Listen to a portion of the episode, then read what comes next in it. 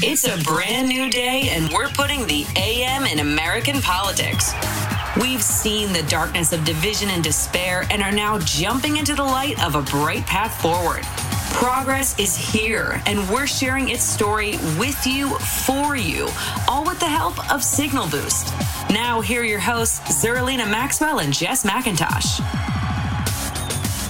Welcome to Signal Boost. This is Jess McIntosh. I am here with Zerlina Maxwell, and we are joined right now by writer for NBC News and Indigenous reporter Simon Moya Smith, who we have been so excited to talk to about the confirmation of Deb Haaland as Secretary of the Interior. Simon, thank you so much for joining us today. Thanks for having me.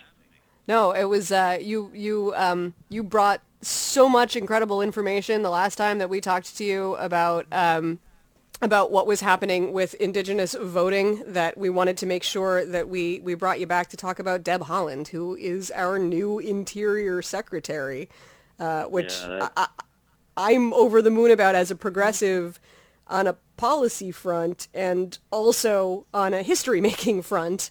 Um, Yeah. And I'm wondering how you're feeling about it.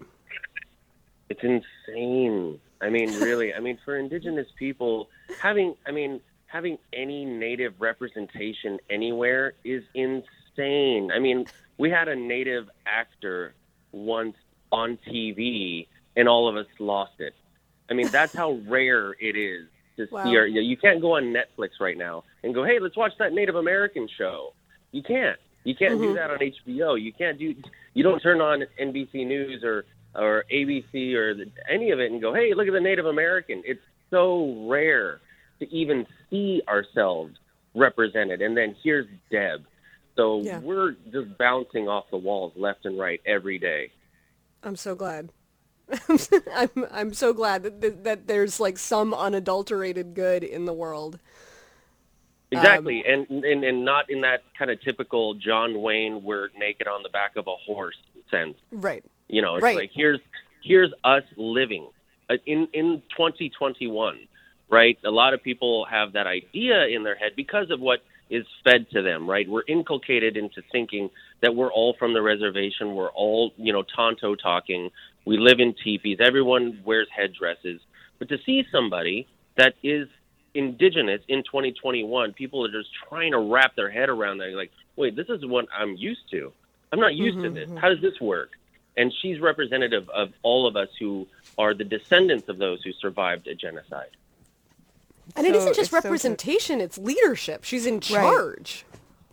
Oh, oh, absolutely. And that's the crazy thing. A lot of, I mean, I think we're so used to this white, male, I have a penis, patriarchal society. Mm-hmm. We are used to in, that. in right in indigenous world i so my nation we're matrilineal nobody gives a hell who my dad is it's about my mom and my grandma right and so the idea that indigenous women are the leaders was the was was one of the things that white men couldn't wrap their head around when they when Mm. they came west they're like oh we, we want to talk to the men be like why they're not in charge and it confused them but no, Yeah. a lot of the lead, a lot of the leadership, even in like on the front lines when it comes to environmental racism, um, especially in like places like northern Minnesota, to stop a, a pipeline that's going to violate and poison the water um, uh, for the Ojibwe people. It's indigenous led. It's all women, and it really people are still trying to struggle. You know, they're struggling with the idea that our communities are run uh, largely by women. I love this. I so wasn't even expecting to have that angle to love, and now now I've got that So to good. add. I just So- I, I was envisioning in my brain. I was envisioning like the white men showing up and then being like, "We need where are the men?" And then the women are like, "F out of here!" Like, what are you talking about? I Well, mean, the men are like, why do you want to talk to us? It's complete. I mean, it makes all the sense because when you look at it logically, and that's what you know we push is like, okay, who's the best judge of a man's character? A woman, because when he's around other men, he's gonna flex, he's gonna act all tough, but she knows the secrets. She knows if he's scared of bears, and we Yep, can't have a chief who's scared of bears, right? So they were the ones who decided who was That's the amazing. candidate for you know to be the leader. That, that that that just makes way too much logical sense to exist in a global patriarchy there. So, um, even so- so- beyond It, Oh, I was go going ahead, to say even be, even beyond Justice's point of, of, about representation, I feel like at this point in time in history, it's also important that you have somebody with Deb Haaland's lived experience at Interior, because Yeah. we're actually Right. having a moment where we have to have a conversation about fossil fuels and um, pipelines and exactly. Like we have we have to have a real conversation about that with her lived experience and specific lens looking at that issue. Like how is that going Right. to improve you know how we are actually talking about and dealing with these issues on a policy level Um, there's there's a variety. I mean, she's one of us, so she understands there's a seven generation rule, and I don't I don't remember if I mentioned this last time. You when I was did, but do it again. Yeah, so she understands that you know you don't make any significant decisions without thinking of seven generations after you're dead, and that's not really the that's not what Congress does currently. But that's not the white way. The white No. way is to see your grandchildren and maybe give a shit about them, or maybe not give a shit about them. Right? With us, Right. that's not how it works. We're gonna make our decisions based on seven generations after we're dead. So, and you know, a family that we'll never meet, but we'll meet on the other side. And we have to, and as stewards of the land, that's how it's been since they got here. We're like, could you not do that to the water? Hey, maybe don't do that to the soil. You know, and they're like, why? It's like, well, because that's your relative. The earth doesn't need you. You need the earth. That's our mom. And she understands that. This is something Deb was raised with. And to have somebody in such a, a position with that view has never happened. It hasn't because think of it this way: it's like Oh, I'm getting you know, goosebumps. Whew. me too yeah, yeah, yeah, think of think of it that way. Really, I mean, because here now, finally, you have somebody who's from the soil, who cares about this place, not because they're just trying to, you know, flex and say this is our land, we discovered it. No, but like genuinely cares about it, genuinely cares about the people, and sees it as a living relative. And that's how indigenous people see water and, and, and air and earth and, and the two legged, the four legged, the swimmers. These are our relatives. We are related to them. And she comes in with that that viewpoint in, in this this oil and gas addicted world. She's got a lot that she's going to be facing. She's going to have a lot of trolls. She's going to she's going to be harassed. It's going to happen, but she's Yeah. strong, and we lean our indi- on our indigenous mothers and grandmothers for that strength. I think, I mean, that, that brings up one of the most important questions, uh, which is how can we best support her? Like, she's, I'm thrilled that she's there. I can't imagine anybody better. Um, but she is about to be put into the middle of some of our uh, America's worst current fights. I mean, the fossil fuel industry, like that's uh, you know that's that's an economic backbone of the country, and and it it you know it even punches above its own weight class there. Uh, in terms of influence in Congress, like this is not going to be easy. Um, and it is, you know, I- she's we're we're terrible when when when women are in charge, and even worse when that woman is not white. So we can Oh, yeah. imagine that she's probably very much in for it in terms of you know the the the opposition that she's going to have to overcome. Um, can you speak a little bit to that? Like like how how can how should we be watching her? How should we be supporting her as as she Uh, as she takes this on? Yeah, no, just right. Uh, how should you be watching? Just watch in awe. You know, that's that's what we we really enjoy. I mean, because people are first introducing themselves to Indigenous people across the board. I mean, I was somebody from NPR called me, and they were like, "So what do we call you? American Indian, Native American?" And that's from Code Switch. They don't even know. I mean, a lot of people don't know what who we are, what we're capable of, you know. And so, watching her, uh, you know, she's not only the first Secretary of the Interior, she's the first Indigenous Secretary ever, right? She was the first Indigenous Congresswoman. Let's let's get that straight. Like Exactly. she, Yeah, she, right, Like right. she, And she and one other Richardson. woman were elected at the same time. Yeah, And that was just a minute Davids, ago. yeah. Right. Yeah, like exactly. and now, you know, think of it this way too. I mean, the the Department of the Interior has a sordid past. A lot of people don't know Mm-hmm. this, but uh, the Japanese internment, uh, it, the, the Bureau of Indian Affairs was in charge because they were Right. like, "Look, we've already got prison camps. Just put them on our Jeez. Indian prison camps, and they did.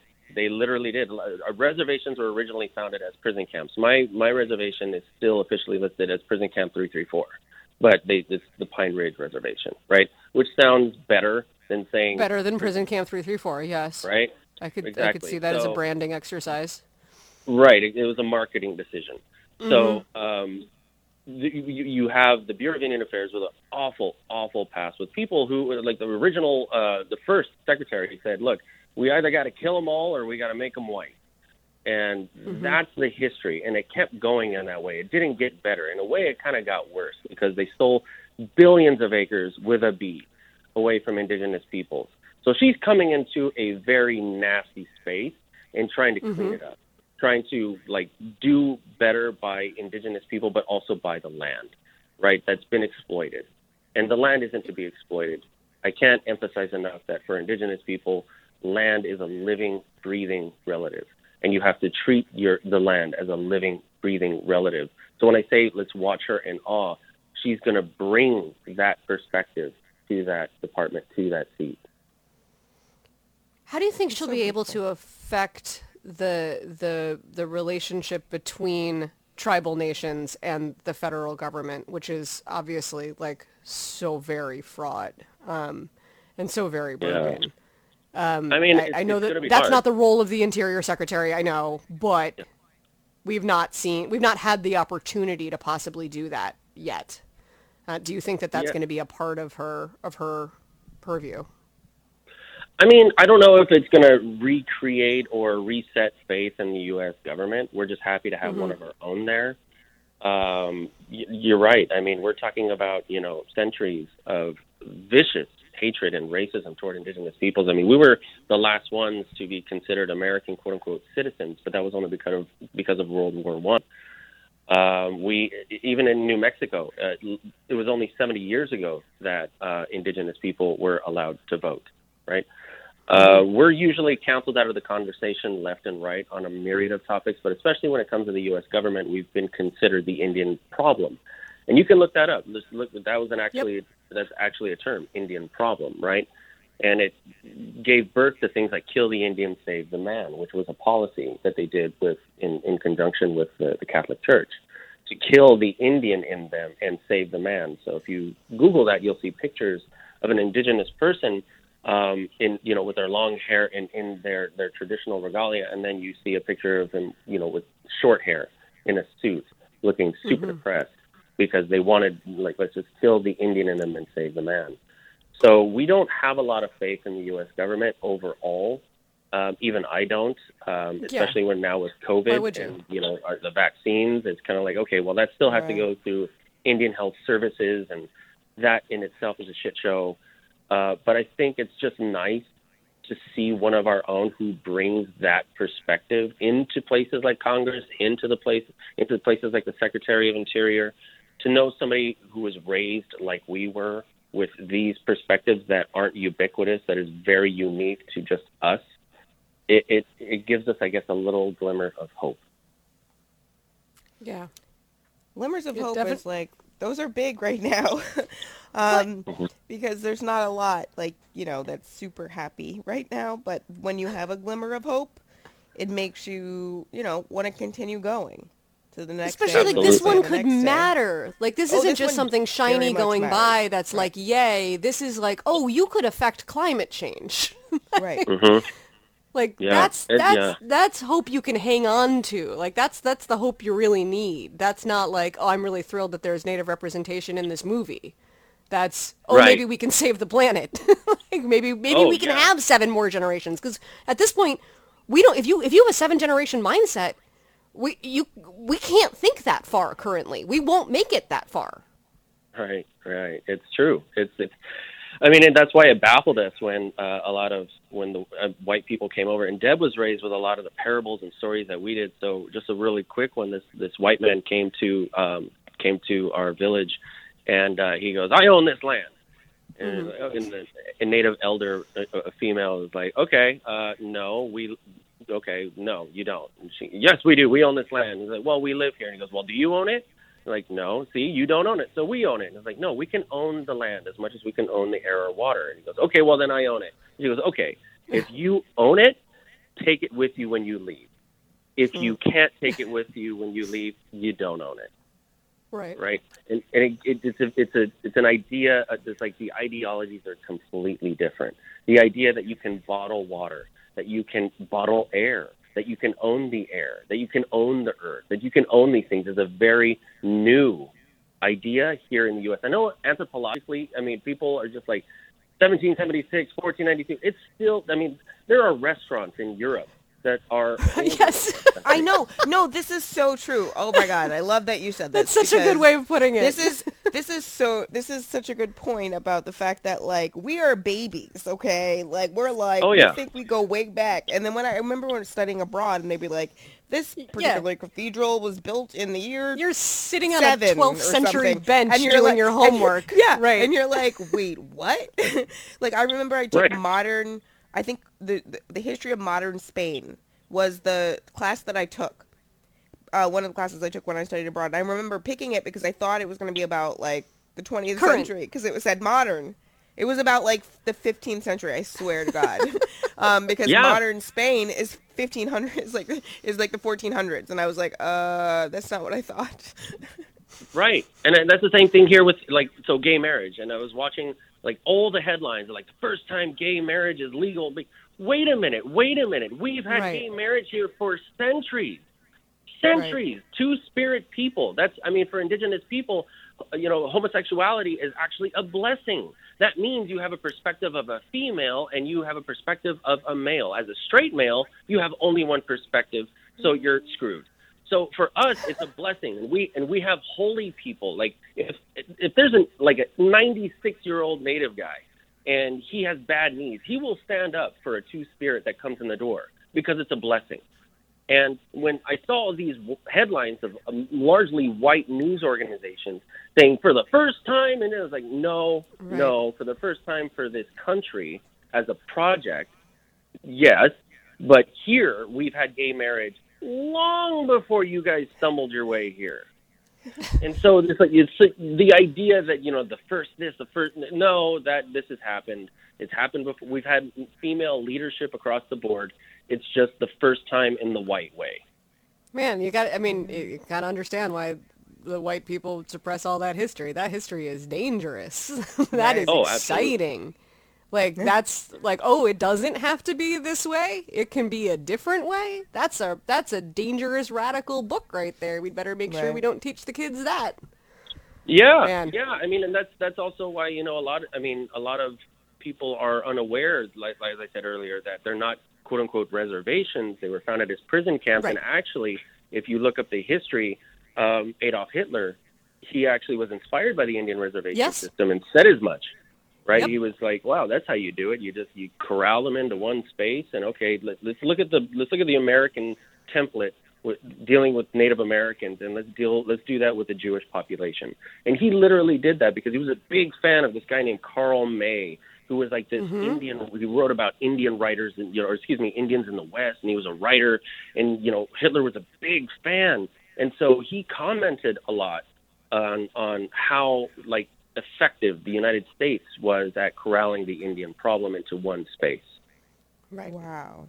See, when you, I mean, I knew that, but it's also like when you explain it, it's like Yep. hearing it for the first time, and Yeah. it's just it's Simon, history's my favorite. We have to break. no, it, it, yeah, we, we Oh. do. I wish I wish we didn't. Oh. So we're just gonna have to have you back to, to talk more every because every time we have you, I don't actually want it to end. Um, thank you for offering your perspective on uh, this this story that we're obviously very excited about, and now even even more so. Uh, Simon Moya Smith at NBC News.